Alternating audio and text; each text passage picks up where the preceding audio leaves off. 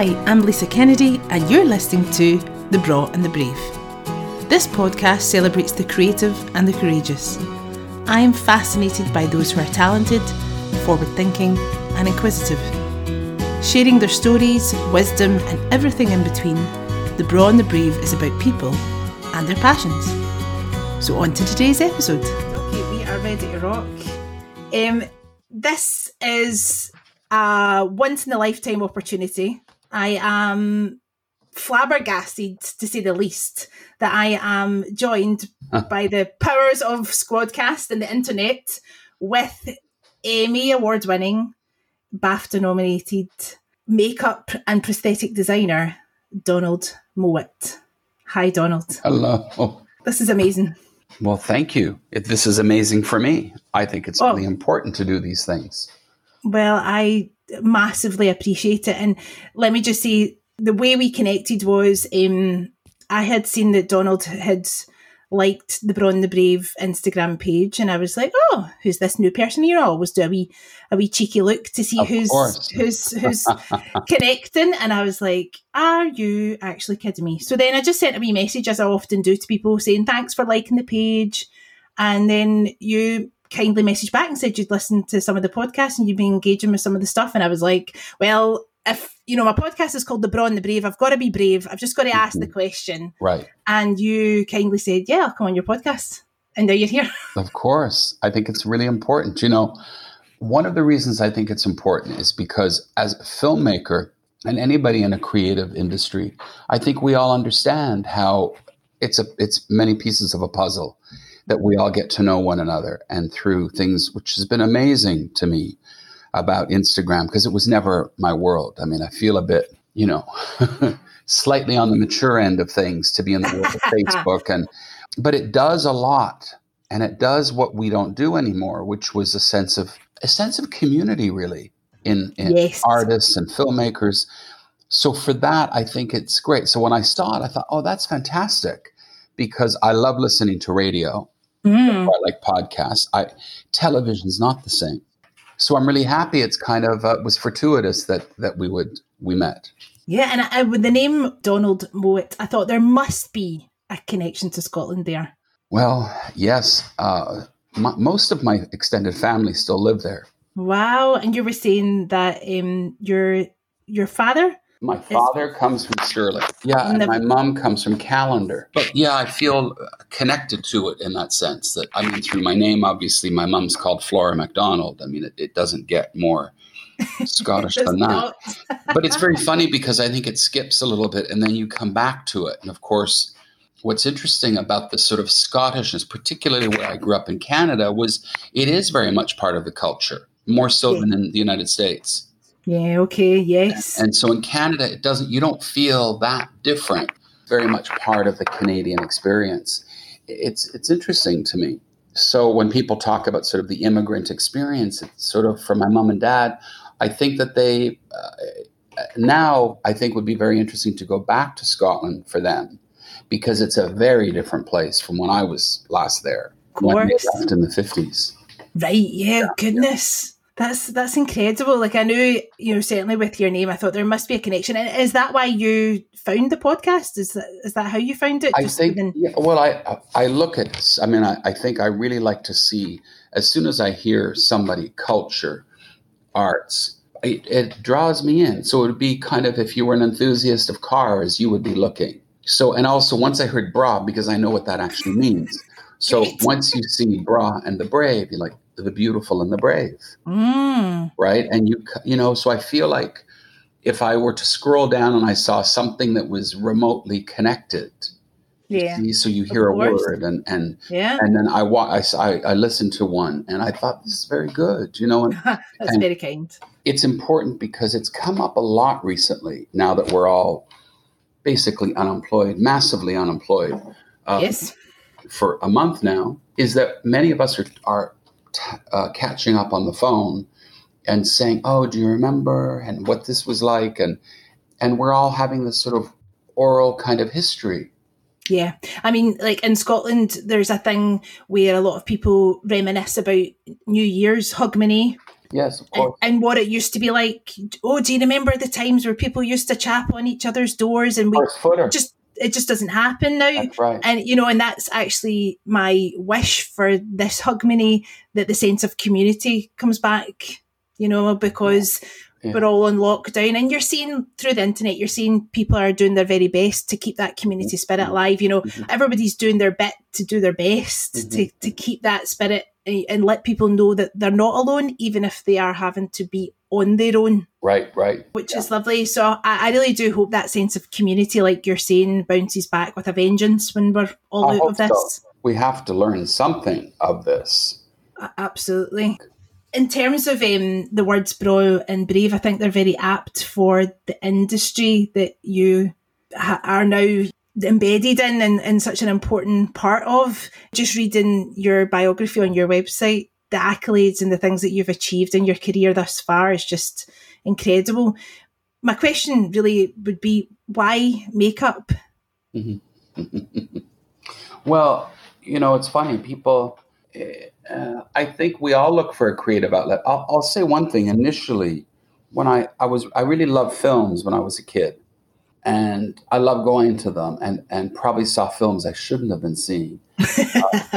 Uh, but I remember going to repertory cinemas, and and I loved all of it. But I really took an interest to the aesthetic of it, the costumes. I really was cap. It captivated me, and I remember things like in oh, quite early on, maybe eleven or twelve, seeing Barry Lyndon, the great Kubrick film, and being astonished by the way it looked.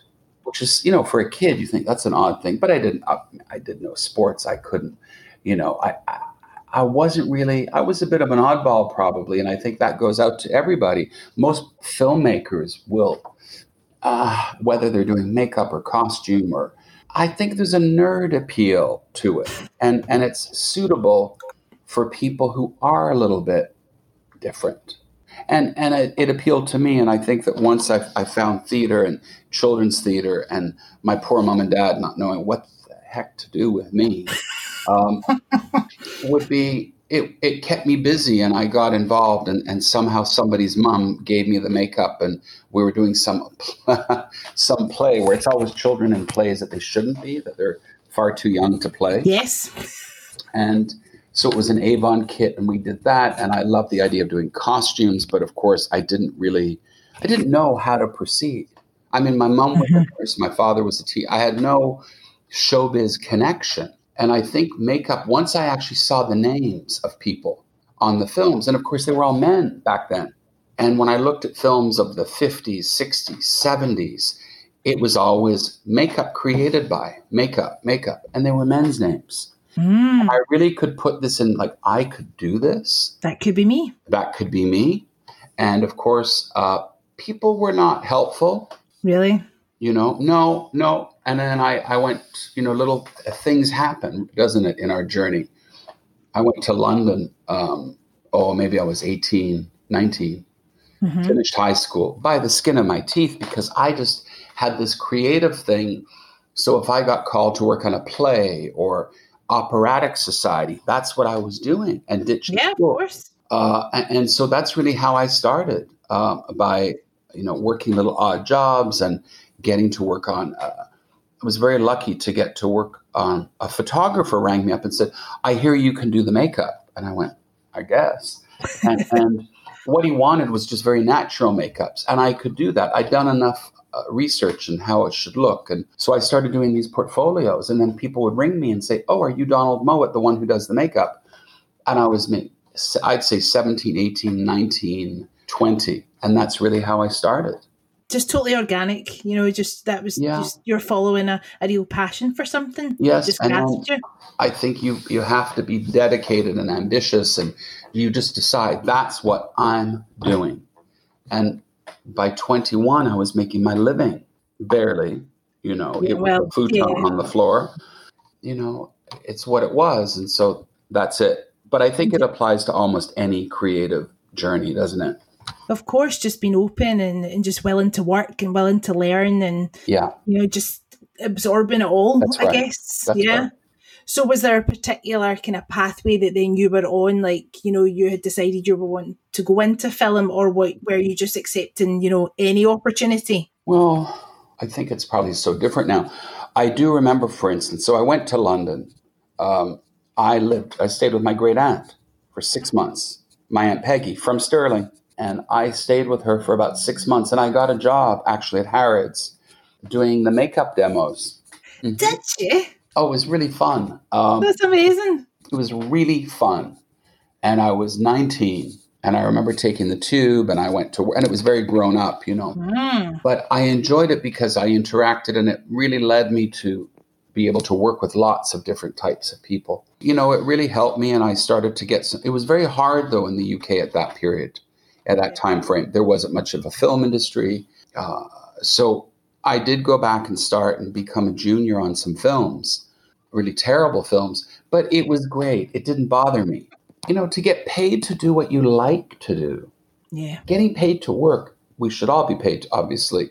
Hmm. But to be paid to like the job and bring something to it, I felt very, very fortunate. But I did take a lot of heat and criticism from people. Uh, you you realize in retrospect there were many messages being sent by people going makeup. I mean, there was a kind of even disdain for it. Um, wow. Um, I think it also was a, a, way to make you work harder and also to show people. I think that's a very Scottish trait in me. Is there's a little bit of a, a righteousness mm. where you're going to say, "Really, you don't think I'm going to do this? I Watch will do this. this. Watch it. Watch me." and, uh, so I'm, I'm, thankful for it. But you know, it's like anybody wanting to do something, you have to work hard. And there's a lot of people wanting to crush your dreams. I think when you're young, mm. I know it was a time, a different time. I don't think we behave that way, and rightly so, with young people. Yeah. Because I think today, if you were to tell someone 20, no, you can't do that, you'd get put out. Yeah, but yeah. Back then, absolutely. That took real strength of character then on your part to, to like you're saying, just to go, no, I'm doing this. This is what I want.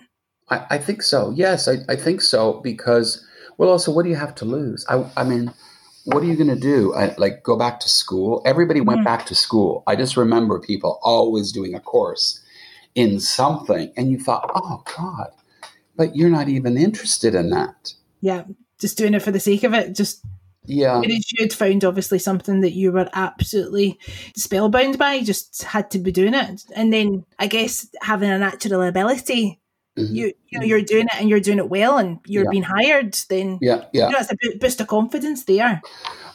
You know, I think it's really important that people know that it's not always this you know, when people are working hard and sometimes it doesn't pay off, you have you know, you have obstacles. Anybody in a craft, a creative arts or craft. I mean, for me, makeup, it's, you know, it's integral part of movie making. And I understood the, the worth of it, and others do, the actors do, mm. costume designers. But I think there were a lot of people that made you feel like it was not a, a an important job, maybe. Yeah. And that's okay. That's their thing. But it was important to me. And and there were times when I wanted to give up. And I think it's very important to let people know that because I work with a lot of young people through different programs, I do like people to know no, no, no, no, no. It's not always perfect. Mm. There's a couple of what we call slapdowns, you know, where you get a terrible piece of news, or you've not been chosen, or you're not old enough. I used to be told. We prefer uh, a girl, often was said. Now, that wouldn't be hmm. allowed today. No. But because it's it's shifted there was a definitive uh, message in that uh, people who were uh, competitive. And I just thought, why would you be competitive with a 21 year old when mm-hmm. you're 40? Uh, so there was certainly periods of time where I really suffered, where I felt like I can't do this. And then something would happen and it changed all that. I, I, I, can't even imagine that you can whittle down the highlights and the pivotal moments in mm-hmm. your career. But are there a few moments where something did come good for you after hurdle, you know, and after challenges? There was a moment where someone or something happened, or you did, you right. made a move that just made that right. bit of difference. Mm-hmm. You ask such great, such great questions. Oh, very, wow, thank you. it makes you a bit reflective, you know, especially when we're in this time. Yeah, I, a lot of people say that actually doing the podcast, they find it quite cathartic. Like I think some people maybe initially are a bit nervous about doing it, yeah, and then yeah. actually after it, they're like, "Do you know that was really nice to look back?" And I'm like, "Good, that's that. I, I need. I want you to get something out of this." You know, it's a bit, and I hope people listening feel it. I, I particularly people who are worried and and struggling because it is a struggle, and I get that. I, I mean, I would say, so when I first started to work, I remember being not anxious, a bit nervous, a bit cocky, probably. People would say, Oh, that Donald Mowat. I'm sure they said it. And that's okay because you should be like that when you're 20 or 21. so funny. So I remember working on a film. I, I, I would have been, I don't know, 19 or 20, and there, I, there was an opportunity, and I did go to where I grew up in Montreal. I'd come back from London very defeated because there was no open doors. And I really, really was disappointed because I didn't know if I should go to drama school, to theater school, to film school. No one would say to me, listen, this is what you do. No one. And I wrote letters to people and colleges and in the UK, in Canada. And then I ended up meeting people in a theater company. And that really was the making of it for me because I met so many people who said, you should try this and you should call this person. And I did. And then I mm-hmm. got on a film and oh, I was terrible. My first job. oh, shocking. I didn't know anything where the camera was, who did what. But you know, I think my intentions were good and people yes. recognize that. That's it. Right? You're trying. You're doing your best. You do your best. And there You're we showing a willingness to learn. Yes. And of course, but this wasn't, you know, this wasn't the operating theater. No. You know, exactly. Nobody died. no, and and so we just carried on, and I think, um, well, long story short, I had a very good friend who was trying to be in the business as an actress, and we met in a restaurant where we both worked waiting tables, and I I loved it because I also met people there who said, "Oh, there's a jazz singer coming, and she needs someone to." So I was getting the costumes and doing this and yeah. really kind of a hustle, right? Totally. And my friend Leslie Hope got cast in a film, uh, a small Canadian film, and then she was taken to Los Angeles by John Cassavetes. Can you imagine? Right. And then I went to visit her, and I think that's when I really saw. Like we, I went to a few auditions with her, and I saw this is a real industry, and got the resume and and really started kind of promoting and doing it. But we had taken these test pictures. So I, I, won't bore you with all the details, but we did these test pictures. And I remember in my mom and dad's basement in their house in Montreal, and it was a chair with a big rattan, very 70s back. Yes, I used to have one of those. Remember those? So yes. I, I, did my friend Leslie, I, I made a kind of a, a sort of a frock and pulled the hair back and did this very simple makeup. And about six months later, my friend, I can't even remember, Richard Katz maybe, he took all the pictures. We used to barter. You take the pictures, you do this. Yeah. And I went to meet people at the Association of Canadian Film Craftspeople. Right. 1984. I remember this on Britain Street. Wow. And I went in and I showed these pictures in my portfolio. And the man looked at me and he said, Did you do that? And I said, Yes. And he said, What have you worked on? And I, couple of little projects. And he said, okay.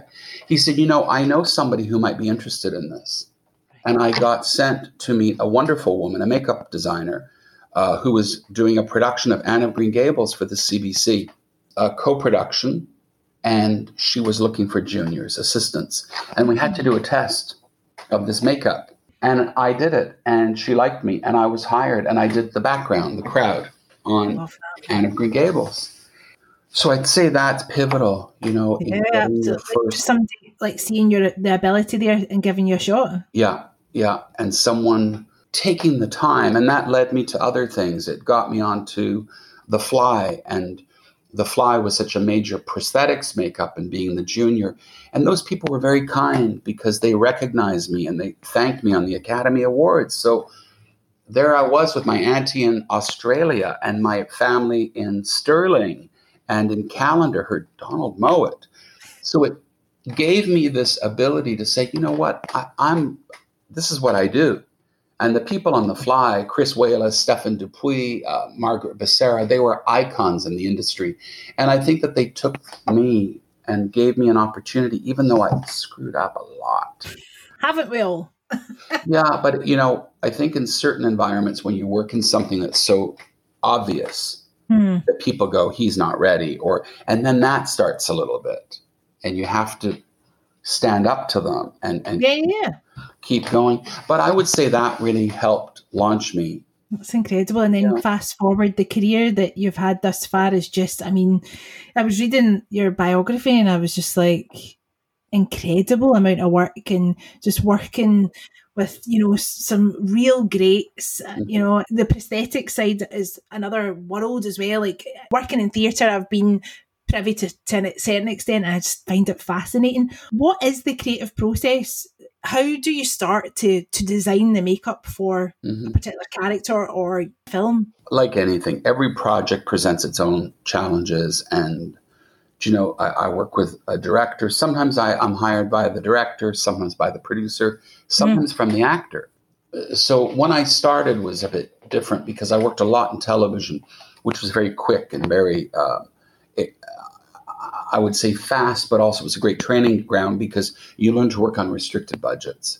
And I think that gave me uh, an ability to think quickly on films, what I generally do is I'll read something, or if I'm sent something, I'll I'll read it a couple of times just to get my head around it. And if it's something I can, if there's something for me to do, there are some films where the makeup is is it's like films that don't have much costume or much art direction. It's a fair thing to say. You know, there's films that you kind of go, ah, it's a great film, but it's an actor's film, or it's this, or it's yeah but I want to work on films that are all and it covers it all. Mm-hmm. It's got elements of costume and makeup and mm-hmm. hair and set design. And I think you're creating a world at that point. And other times I'll go onto a job and it's sort of this ongoing struggle where you'll be, um, where the makeup, there's a central character with a makeup change or a significant thing. And then that attracts me so uh, I usually work like that. I meet with the director, we talk a lot. Uh, then I'll start to look at things like a script, a shooting schedule. I'll start a, a budget, manpower. Mm-hmm. Um, it's actually quite a lot, and it's grown over the years because the films are more complicated. I shouldn't say complicated; they're different. It's a different business, but you're also in charge of health and safety and your crew and your team. People don't realize that. Yeah, yeah so in any supervisory or design capacity, uh, but certainly as far as if I took the script and went, okay, these are things, and the director will inevitably have a list of things saying this is what we need to go through, and then mm. the actor comes in, and the director of photography, and the costume, and, and and hair, and we all kind of, if I'm overseeing, I mean, like Dune, which will be out later this year, I mean, I'm overseeing prosthetics, makeup, hair, three kind of departments under yeah, one. Yeah and it's a huge challenge, but it's also a director I'm familiar with. Great. We've done three or four films. Well, that's it. It's the skill of being able to work with all sorts of people as well and, yes. and get inside their head. You yeah. know, it's the same, you know, in terms of me for choreography. If I'm working yeah. with a director, it's it's trying to to bring out what is in their head or that they didn't even realize was in their head. that's right. That's right. I mean, I, I think w- what I enjoy the most is being able to present things I know they don't want. Got you. Yeah. and it's it's always worked for me for some reason, mm. particularly with people I, I, like to work with, because I'll make a choice to work with a director I'm interested in working with, or who's interested in working with me, and and it's ultimately his or her vision. I mean, that is in the end, as you know, that is the ultimate. And and so Absolutely. when I go to one of my directors and say, well, you know, do you want? Are we doing real period? Are we doing stylized? Are we doing and costumes. And then I think you have to balance where it can't be all the elements because then you're overtaken with visual things. Mm. And, and, I like to work based in reality. And, and so that's brought me to things like Sicario or Prisoners or Blade Runner. And I love working on those jobs. I love it. So I, I'd say every, but every film is different, except to say that you develop your style that people go, mm. that's how he works and either they like it or they don't. So yeah. It may not be called by everyone. I don't work on comedies. ever. Oh, okay. No, and I don't like to either. The the one Right. I've been on one or two, and I didn't like it. It's not for me. Fair enough. It's nice that you you know that about yourself and that you're able to make that decision for There's no yourself. that- challenge for me. It, Right. It's it is what it is. And then another type of character in a comedy might be a full on kind of a prosthetic creation. At which point, that's not in my wheelhouse. I would either hire someone or bring someone in, so they may as well do the job. so many times like the people that I speak to, you know, and I've approached them because I think they're amazing at what they do and they seem really passionate about it and they talk about these pinch me moments. Have there been moments where you're like, this is this is mental, this is what I do for a living? Well, you know, it's funny. Yes and no. I think um, I've been in moments in my career, particularly when I was younger. It doesn't happen as often. I don't want to say I'm jaded or cynical. I I don't think I am, but people might say, yeah, a little bit. You know, sometimes you'll be on a film set and it all comes together, and you'll have a moment of kind of clarity. And I'll be on a set and go, oh my God, like, it doesn't happen that often. Okay. I hate to say it. I don't want anyone. No, but that's nice. Then it makes with- it. It means it means it's all that more special. Then if it's occasionally, well, and there are other people who go, "Oh my God, it's a." Now maybe that's happened to me being in America for too long because there is a sense of that sometimes where people Right. overhype, and I understand it. You have to do Mm. it for your own psyche. right? Okay. Um, Yeah, I wonder if that's the difference between Scotland and I would think and so. work in America. Yeah, I think we we are very self deprecating here and very much like play it down. yes, uh, yes. I, I, I think that's where the imposter syndrome thing comes a lot in Scotland. I think people are just very much like, oh, no, me. Yeah, I think that there's a lot of that. I have some of that in me. I think also in it, it's a thing, and, and certainly I've been on projects where you know it's it's okay, it's fine, and that's it's great because when, as you get older, you realize it, not everything will be that. But I'm Mm. very proud to say most projects, most, I would say 98% of the things I've worked on, I look back fondly upon. Great. Well, I mean, that's that's a success in itself. Um, I've had a couple where I went, ah, would I do this again? But you know, that also includes the fact that we get up very, very early in the morning. We work nights, we work holidays, weekends. I've been on jobs where, you know, I had herniated a disc in my back and it was terrible. It was, Yeah, it's not all the glamour and the glitz of filmmaking. and it happened to be not a very good film. And I think on top of it, I thought, what am I doing? And I was just in massive pain and working, but we're very committed, and that's what we do. Having said that, I've been on jobs, uh, you know, I could say I've been on a couple where I walked back to the set and I went, oh my God. I mean, Blade Runner.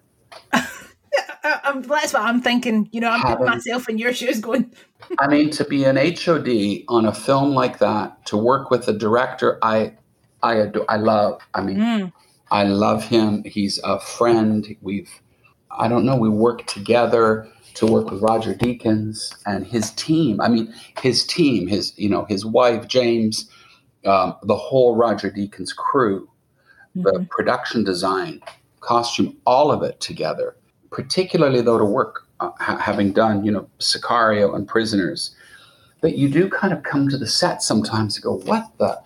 Oh my God, this is epic. Uh, Roger Deakins has lit this, and every character, and we've done a makeup on every single character. I've gone to the director to say, yes, no, yes, no. Everyone has been through my makeup and hair bus. Yeah, yeah, yeah. But it's that attention to detail that just that people obviously, if they're not familiar with the industry, they just don't realise what will go into That's right. creating every single frame That's right. That's and every right. single look. It just must be so much work. And like you're saying, the hours and the attention to detail and the effort and, you know, just Yeah, yeah. absolute dedication that you must present every time you walk on set and before and after. I, you know, I think you do, and then you, you have to bring in the, the diplomacy of, of what I have to do, and then the actors, Hmm. my, the crew, my crew. There are challenges as well. Can I do this? Can we? I think often people, and maybe it's people don't always need to know, but sometimes I'll be, I'll have a challenge. For instance, uh, you'll be in a country, say Hungary, and and working there in the studio at Origo Studios, you're three hours from London, you're 10 hours from Los Angeles, and you need contact lenses because one actor is coming. That gets my heart going. And suddenly, mm. can I? But you know, then you learn you have a repertoire and a kind of a, a little black book of people all over the world that I can ring and say, Do we know somebody here? Do we know somebody there? Yeah, yeah. But it's stressful. And I would say uh, that makes some films you you become hyper uh, anxious yeah. to deliver. But you know what? For the most part, we've always been able to, and I'm I, I love that, and I love the mm. challenge. very good friend of mine said part of the thing I love about this, and maybe it's true, because I can't do mathematics, maths at school. I mean, really hope my poor mom and dad. I mean, me neither. I mean, really poor. Um, but it's funny because I thought to myself, for someone, they said to me, for someone who can't do maths, you can solve a problem. There you go. Thought, well, good. that's a good one. I'm boring. Yeah. Imparting your wisdom and your knowledge now that you've been in the industry for, for the time that you have. Mm-hmm. You know, and you had said that you had been online doing a tutorial and a, a, class. Is that something that you always intended to do mm-hmm. to teach, to pass on your knowledge, or did it just happen kind of organically as you went um, on in your career? Do you know, I, I, I am very old fashioned. There's many things about me. Uh, people are a bit surprised because there is no apprenticeship anymore to speak of. There are lots of private types of schools and colleges, which mm. of course weren't around when I started, and and I think they're great. They they mm. serve a purpose. Acting schools, drama schools, dance, but really nothing changes being mentored being having someone who's done it say to you, give that a try. And I guess, you know, also my dad was a teacher, a head teacher, and maybe it's a little bit in my blood. I don't know. Um, I think that when I started, a handful of people helped me, and I'm always grateful. We don't always stay in touch. We don't always, you know, but, and I'm very proud of the fact that people who've worked for me, with me, under yeah. my have gone on to become designers and good ones and one day it can be your competition. But that's okay because it means you did a great job. Absolutely 100% uh, and you don't you probably don't realize that you you know the impact that you are making even right. if it's you know you're not doing you know a sit down class where you know everyone's there for that reason but on the job where you are just doing your job and someone else is witness to that you probably don't realize that in that moment you are being yeah. you know such a help to, to them. You know i always think that and it's something a lesson people have to learn and i think it still occurs where people working with you and your team i mean you get the job. So you know i think sometimes the designers maybe it's when we get older the designers hair makeup prosthetics i think sometimes the people that come in get opportunities that they're being given. It's kind of a gift that if I come onto a job and I look for people to come and work with me, then I also expect they will rise to the occasion and support yes. me. Occasionally it doesn't happen and you run into some problems mm. and personalities, but I always think, yeah, but you need to do this right because if you want to be in my position one day, you need people to rely upon. Yeah, it's a team effort. And I felt that way when I started because I worked with good people who I believe helped me. And the fact that I'd worked for those people, it enabled me to go for interviews. And someone would say, Oh, well, you've worked with so and so.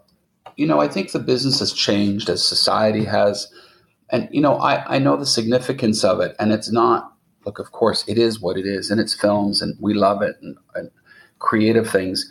But we still have to have a culture and a, and a certain kind of hierarchy in it. And I think that's getting lost if people aren't teaching the next generation. So true. Right? And and any of the young ones out there listening to this, I'm not having a go at people. I'm just saying, you know, it's going to be hard for you if you don't learn. If you can't listen to me now telling you that's not the way to do this, you're going to find it challenging. It's like doing this podcast, you know, I'm like the, the, the amount that I have learned from just listening to people. It's great to talk. It's great to, you know, engage yeah, and yeah. have a conversation. But sometimes you just need to listen and you need to listen to the advice and you don't know it all. Mm-hmm. And it mm-hmm. doesn't matter mm-hmm. at what stage in your career right. you're in either. Right. Sometimes like yeah. we can all learn every day should be a school day. That's right. That's right. you right. know, and, and oh, be open to that, you know, as, as much as you have experience and you can impart your knowledge and your wisdom. But. I, I also have that idea where I can always learn. There's always something of to course, learn. Of course. You know, and it's yeah. just that exchange, like you're saying, being ready to to learn, but also be ready to step up to the plate and help other people. That's right. That's right. And I think it's also this thing of not everyone. Well, I mean, I think if you're happy to work and not have the response, I mean, we always talk about this at work where there are people who are wonderful artists. They, they really are. They're very talented. Hmm. I love having a team where I know that this one is great with that. I know that this one is great with that. I know that he's great with this. And I can bring this together and we come forward as a, a, a team. And I kind of represent, and they represent me, and I represent the director mm-hmm. and support and the cast and the actors. And I think that's got lost a little bit. And and I try to put that through in, in courses that I'm involved with or with BAFTA Crew, which is a program I'm very involved with. And it's BAFTA BFI, and, and we have it in London. We have BAFTA LA. We have, you know, we're trying to do, even going to, well, actually in Glasgow a few years ago at, uh, for BAFTA Scotland, we did a little something people okay. really, regardless if it's makeup or costume or um, uh, uh, new filmmakers, could be choreographers, dancers. I think we need to bring them together and then talk about how to. Well, how would you structure this? How would you design it or create this? And that people can talk and and and it also gives the which is really important to me the opportunity for new people to meet people yeah. because yeah. I will say that the nepotism in the industry, in a little bit, for me, uh, it wears me out. Because okay. sometimes I, I really think that for a young person, you have to have hope. You have to have it. If you don't have it, what's there to do? So if somebody were to say, well, if you do, because I had hope. You did, yeah. Someone say, you know, that was your fuel. right uh, you might be good for this person. So it's very important to go to places, people who work the way I do, the way you do, people who've been journeymen and, and actors and dancers need to go to places that the students may not be connected in the industry. Yeah. Not mm-hmm. everyone's going to go to RADA. No. Not everyone can go to the AFI in Los Angeles. You do need to go to Glasgow City College you do need to go to those places and and give some help and offer and maybe I can hire one of these people yeah. one day. Yeah, exactly. And it's like you doing this podcast, you know, uh-huh. you know, when you agreed to do it, I was like, why? Why is Donald Mowat doing my podcast? Mm-hmm. But then it's for that same reason I would imagine that, you know, you are just happy to impart your knowledge and your experience and your wisdom to others and engage in conversation because you've not forgotten your journey. That's right. It's very it's important as you said earlier, which I think was a really great point you made about being cathartic and and I think that um, this situation we're in it's dire. I mean, we're not reflecting on that right now and mm-hmm. it's a moment. We can't pretend it's not happening but we look forward and and so i think it is very important to be able to say to people well wait a second right now we're in this mm-hmm. and there's plenty of time i mean uh, uh, you know i had a couple films that have been canceled so why not be judging the student films for bafta uh, why not be taking some phone calls of people i asked many of the people who have come to master classes of mine to uh, email me on Facebook or Instagram if they have a problem, because uh, we need a bit of support sometimes. Yeah, and that's just so valuable. People will yeah. just really find so much comfort and so much help with that. That that's I right. mean, that's amazing that you're doing that. I really commend you for doing that. Well, thank you. I mean, I I don't. I think it's just a matter of maybe. You know, you also get to be the right age for it. Where I'm not. You know, I when you're younger, you think a lot more about yourself. And that's normal. I mean, it's really normal, right? I think as you get to be 30 years into the business, if you can't share a little bit, what what was it for? You realize the the, the real benefit to conversing and interacting with other people when you're in this situation. You know, I think it brings us back a little bit to when, you know, I have friends who, you know, no longer around or they've died I think that it there was a time in the business that we really talked to each other. Mm-hmm. In fact, one of my first, uh, because I know you're, you've done dance and choreography, one of the very first people I worked with professionally was a wonderful dancer from Canada called Margie Gillis. Okay. she was the first Western dancer to go to China. Mm. And, and, you, you must look her up. She was really known for dancing to Marianne Faithfull's Broken English. Uh, she's spectacular, uh, mm. very interesting. And I went and did something with her once, and I remember being so inspired by. I don't know a lot about dance, but I mean I love it, and and it was a type of modern dance that, of course, now is commonplace. But there were mm-hmm. there was something about uh, getting to meet her again through doing some amateur theater that I met this kind of iconic really, I mean, her brother had danced with the Paul Taylor, if I'm not mistaken. Right. She was really a big deal. And so when I think back, we did have more conversations. Now, between emailing and phoning and texting, um, what I call the old timers, which would now be me. Um, when I think of my friends, when I started, the actors that used to talk to you, oh my God, the stories were fantastic. We don't do that anymore. Right. Okay. Usually, I'll work with a great actor that I love to work with uh, regularly, and they'll call me up. And but when I started, and when I think of people that I knew, we really talked.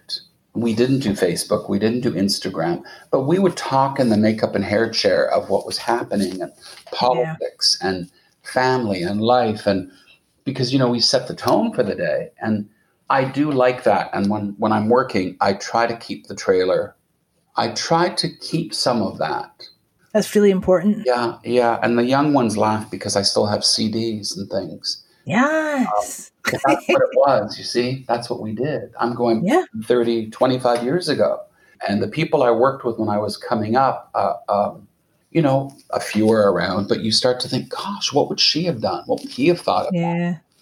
Um, I think it's really important because the industry you work in, obviously, the many people that you were working in with and the different rungs of the ladder that they're on in terms of their career. Yeah. Just that trust that gets built when you have like a, a nice conversation with someone where it's not just business. Mm-hmm. It's just like, how are you? And what do you think about yeah, this? Yeah. And just putting them at ease, especially in what you're doing. They're sitting in the chair, they're, they're exposing themselves, they're having to be vulnerable to a certain extent.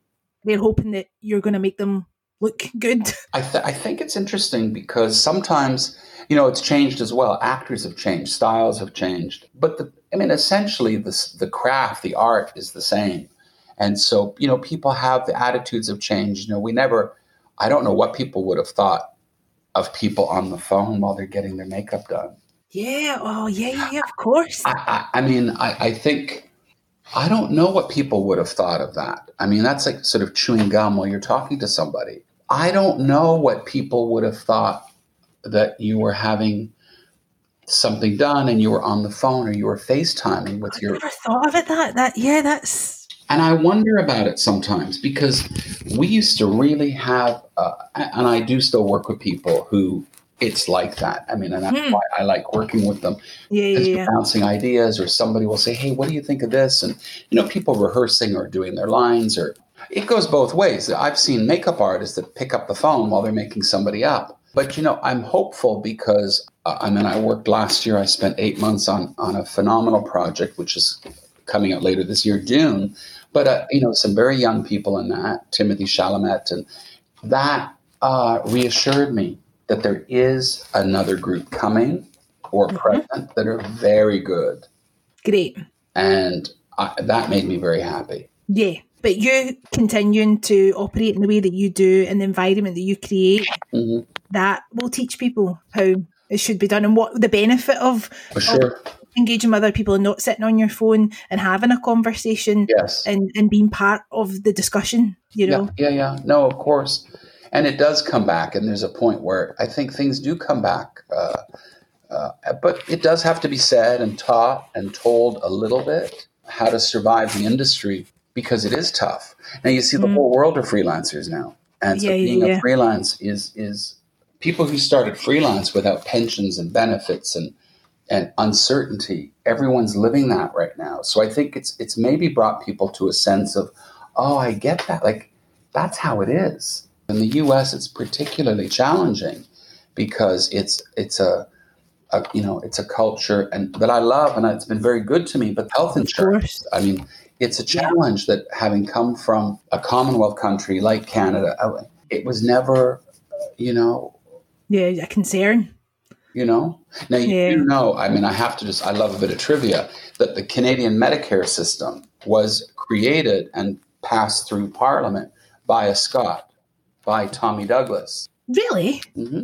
He was the leader of the New Democratic Party. So I think that, you know, I, look, I've loved going to work in New York and LA and London, all kinds of places. It's a privilege. It's really a privilege and honor to get to work all over. But you do kind of go, but in the end, what really matters? Yeah. I, so I feel this sort of affinity, I guess, for Britain as well. Mm-hmm. Maybe because we get older, we reconnect a bit. Because you know that thing of being like, what am I? Am I Canadian? Am I American? Am I Scots British? Yeah. Because yeah. that question, I always th- I always feel like wherever you went to, it's a strange thing to say. I think wherever you went to primary school is where you are from. Okay. It's a strange thing, and I might get in trouble for saying that, but I do think because really it's also not about your accent, as you know, because people say I have an accent. Uh, I don't have a, I mean, California is a very neutral American accent. Canada has an accent. Obviously, Scotland does, mm. but I know the very different Scottish accents. Of course, yeah, yeah. It's funny because I'm used to it because my mom has, she's got a, a more pronounced Scottish accent, but it's a very specific one. And my dad, not so much, and and so it's different. And then I, mm. I hear it. I know what it sounds like up in the Highlands certainly in there are parts of Canada and the US that accents are more distinct. I've had this conversation a lot with people because like what makes you I just think, you know, my my parents and my grandparents were all from Scotland, but I wasn't raised there. I spent a lot of time there mm-hmm. with my grandmother. And so I, I would say, um, you know, coming from Canada, also from Montreal, it's half French, half English. Yes and with a very strong Scottish base. Same with Toronto, which is the Queen City. And Toronto reminds me a lot, a bit of Glasgow. Really? It's got that you'll it's in everything. I mean it's pipers, it's everything military. All of that sort of Scottish mm. is part of that. Yeah, I used to work for a Scottish dance company, so it was my kind of remit to Ceilidh dancing wasn't very cool in Scotland in schools, kids didn't want a ceilidh anymore, so it was my remit to try and make ceilidh cool again. did you? I, th- I, think I think I did. they say that early rap, early early rap, has roots in in sort of Scottishness. I mean, you'll be like, why is this man talking about rapping? Um, as I worked for a number of years with Eminem, with Marshall Mathers, and uh, yes, uh, we did a film t- and we worked together off and on for about seven or eight years. Yeah, you did Eight Mile. Yeah. But I remember when they were doing a thing called a cipher. A cipher is where you exchange insults and at each other throughout right. a rap battle. And okay. told that that comes from the. I'm not a, a, scholar on this subject at all. No, no, no. from the markets in Scotland where people would trade these insults. You know, like your mama is that. Love that. And then I was thinking about it and I thought, well, I've listened to that when I've been in a pub and Callander with my uncles and cousins. Right. And I thought, well, there is a sort of thing. Mm-hmm. Oh, away in Bill, your head, aye, you're talking nonsense. Aye. Maybe there is. Maybe there I love that. is Scottish. I don't know. It's affectionate, but we, we do uh, we, we tend to enjoy putting putting each other down a bit. Right, right. as much as we like putting ourselves down, to be fair. Right.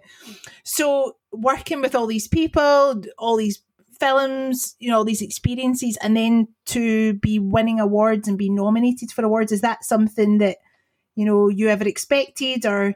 You know, I, I think there's a certain. I mean, to be nominated for something, uh, and look, it doesn't. A lot of people spend a lot of time worrying about it, and we've all been in situations where feelings are hurt, and people, you know, it's it's something the business is a bit occupied with. We've all, and we've all, believe me, I've been guilty of it.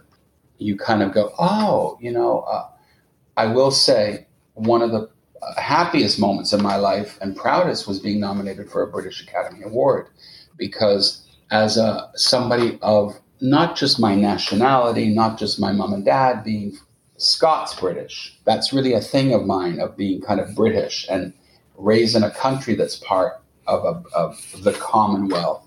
Mm. Nominated for a British Academy Award meant something to me. Of course. That was deep. And I was very proud of it also for the films because it's very tough sometimes. You know, just because, I mean, I'll get killed for this, just because you win something or are nominated does not make you the best. It's the way that worked that particular year that that film happened to get seen by more people. You know, and that's how it works. And I and I yeah, yeah. deep respect and honor for the Academy Awards and the BAFTA mm. Emmys. But it's something I do like to say to people from the outside because yeah. sometimes a film that no one saw, somebody was able to push it and go, "You need to see this film," and it it ends up winning the Academy Award for Best Picture or Best Actress or Makeup, mm-hmm. and I it's just having that perspective of you exactly. know it's lovely to be nominated it's lovely to win you know, these accolades you've got the respect for them but you know it's so. the joys in the work that's right and I think sometimes not having it but you know I wish it were you know when I won an Emmy I, I was so privileged and honored to to um, you know I worked with a phenomenal team and the, the man doing Jason Robards I mean you don't do it alone you don't walk away with this primetime Emmy it helped me tremendously because it was able to get me a work permit. Yes. It did a lot for me. That's why I always vote. I always participate in the Oscars, in the Emmys, in the BAFTAs. Is it time consuming? Oh my God. A full time job. And then you have BAFTA Scotland, BAFTA Wales, BAFTA. We have all kinds of It's a full time job in itself. but I feel because someone took the time to nominate me, I would like to do the same because it's really not just about you. It's about your team. It's being able to say to the team, look, guys, we did this. I mean, the actors, when I think of it, just the actors who give you a lot of, uh, of strength and, and uh, you know, recognize, you know, it's a two way street, really, because even though we're there to kind of promote them, you become very proud of it because you, you help do this. And I think when it comes back, so that's when I'm very I, am very happy for the team that we're yeah. able to once in a while, and not always. And some, I think sometimes um, people do have to be told, you know, this is you can't start to believe the awards are everything. But I do think that there's a kind of it's also good manners and good form occasionally to because God even you know nurses have the best nurse of the year and a lot of people need to be told and there's a lot of insecurity we all, I mean, everyone goes through it. So I think that the, the awards, um, it's important to participate in them when you have, and, and uh, you know, with the BAFTAs, for instance, I think it's, it's really fantastic because you have BAFTA games and you have Scotland and you have different regions that mm-hmm. have needs and films that are different, films that wouldn't be seen. If you don't recognize the people and I have lo- loads of friends, uh, you know, who do makeup, hair, prosthetics, all kinds of things in, in Britain and in Scotland But I think if you don't get an accolade once every once in a while, well, it's like getting a, a birthday card, isn't it? You just it is. Hi, we all like to be pat in the back.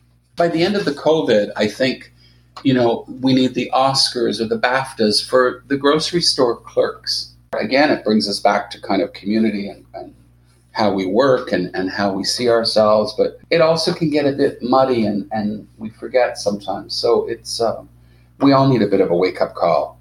I've worked on many, many films that were not well received, but I thought they were important. And it's hmm. it's disappointing when you don't see them get a chance to of be course, yeah, nominated yeah. or yeah. the work viewed because it takes it right out. And mm-hmm. it's a bit like on Broadway, not so much in the West End, but in London, but if a, if a play or a musical doesn't get a Tony nomination, it usually closes. You know, and that's always been well. So I think so much rides on that side of it. Yeah, and I guess in your line of work, you know, and everything that you've done, there's always a takeaway from everything that you do. That's right. I could speak to you for hours on end. I'm, I'm, this is just a total treat. It really is. I, I feel like you're very, you're a very connected person, and you're very the fact that you've came onto the podcast and being so given of your time and your mm-hmm. your experience. I really do appreciate that, and I think people like you are very very special because you haven't gotten to the dizzy heights and just forgotten the journey. you know, sometimes um, I was told something recently by a friend of mine when we were talking about how we react. We all react differently to situations, and how somebody said, you know, some people just can't do that.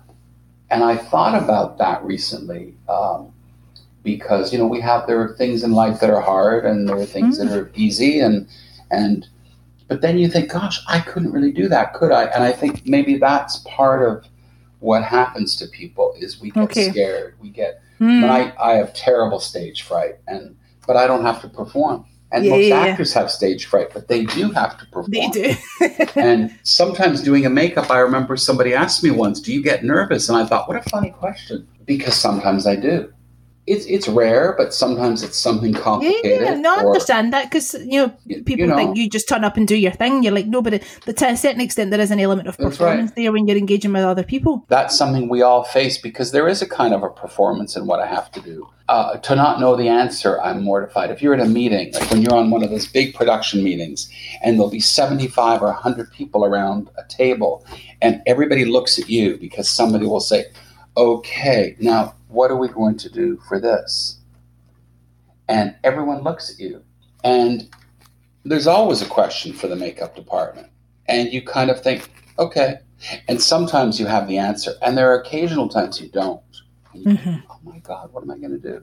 But I think the perfor- it's kind of understanding the performance. You know, I've been doing makeups where I've dropped something or you can't quite was like doing an, uh, uh, what we call a stipple latex aging, which is a traditional old way of doing aging skin, where you uh-huh. stipple it on with latex and you dry it. And so you'll pull the, the head and you'll stipple all of this yes. and create texture and wrinkles.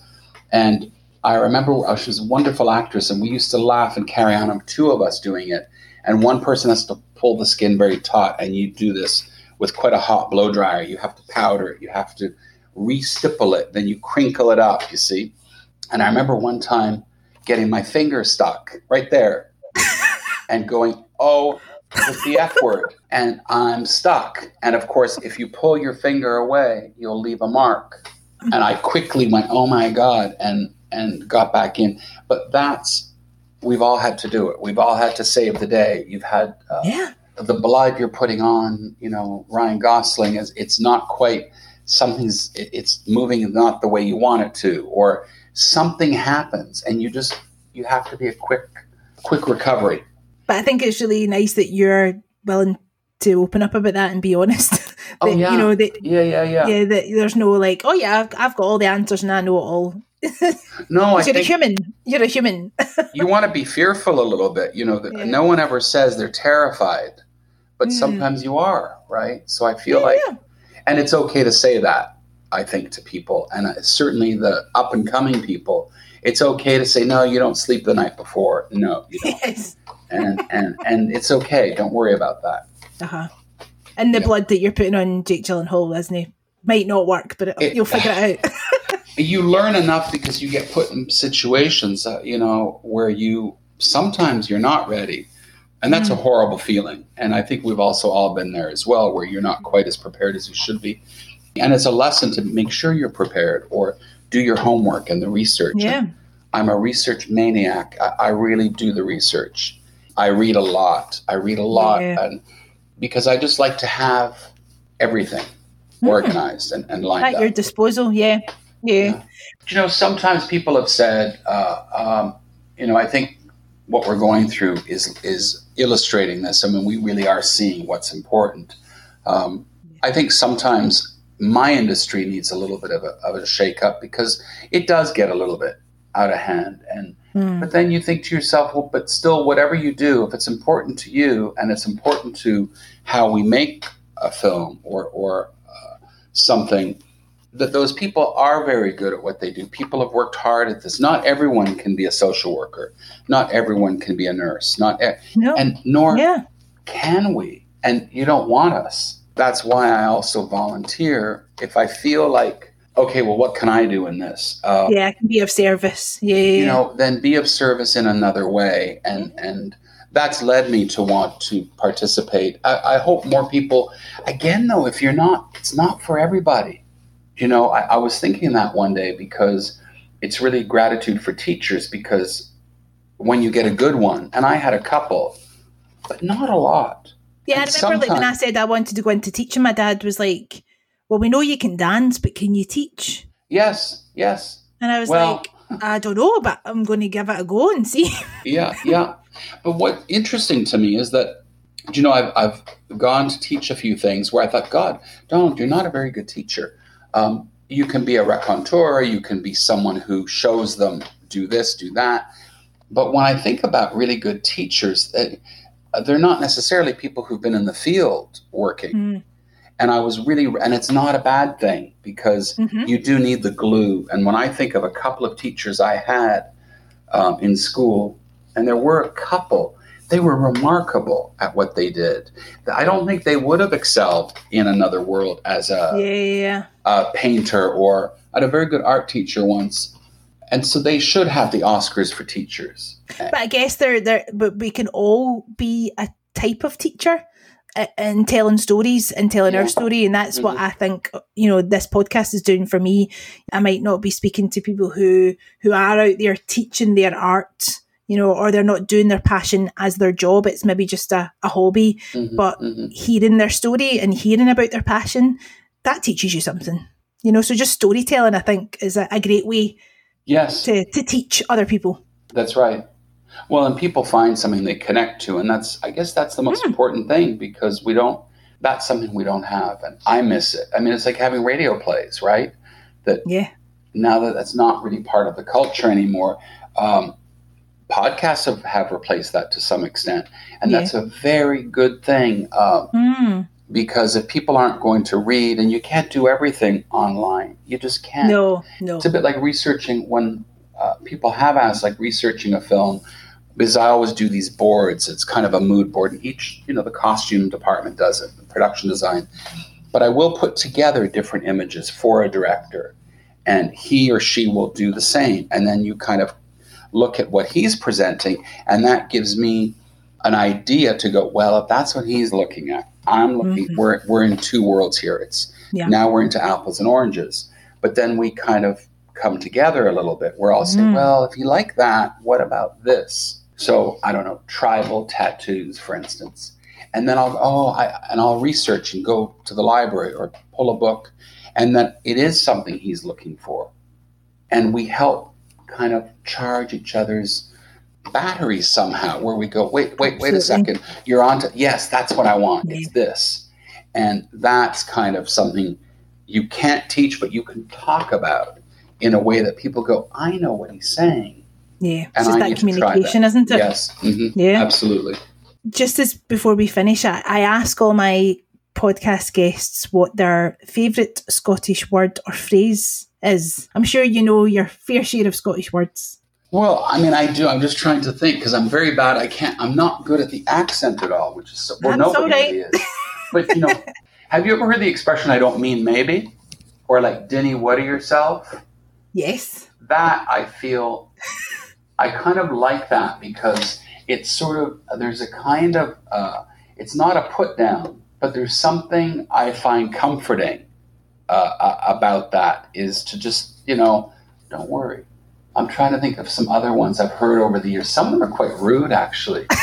but I think something like the are you? I think there's something about that I quite like because it's it's uh, it's a telling off too, isn't it? You're telling somebody off, but it's mm-hmm. also, uh, yeah, I think it could come in handy for a few things, and it's not rude. I think that is kind of in relation to American, where you might say also you could say to somebody, you know, stay in your lane. Ah. And I've always loved that is stay in your lane. There is a, a thing because there's something in that kind of assuredness and righteousness sometimes. You know, I, I could say to somebody, everyone's an expert. And mm. people get out of their lanes a little bit sometimes. And I think that's what I liked about that was like, no, no, no, you don't worry. No, no. So maybe that's it. Love it. Listen, thank you so much, Donald. My pleasure. This thank you. It's been a total joy. You are certainly Braw Brave material that I couldn't even have imagined that Donald Mowat would end up being on my podcast. But this oh. is the, the joy, you know, being self isolation, I guess. There's Sure, yeah, yeah. We've yeah. got to find the, the, the, positives, and this certainly has been one of them for me. So thank you so much. Well, my pleasure, and you're welcome. But thank no, thank you. And I think you're doing something that, you know, we have to encourage as well. And, and it's very important you're doing something, and it's great. It's fantastic. You're very kind. Thanks, thanks for Thank having you. me. Okay. Pleasure.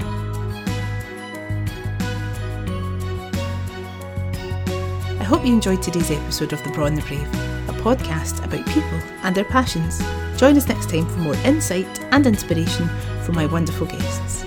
Bye for now.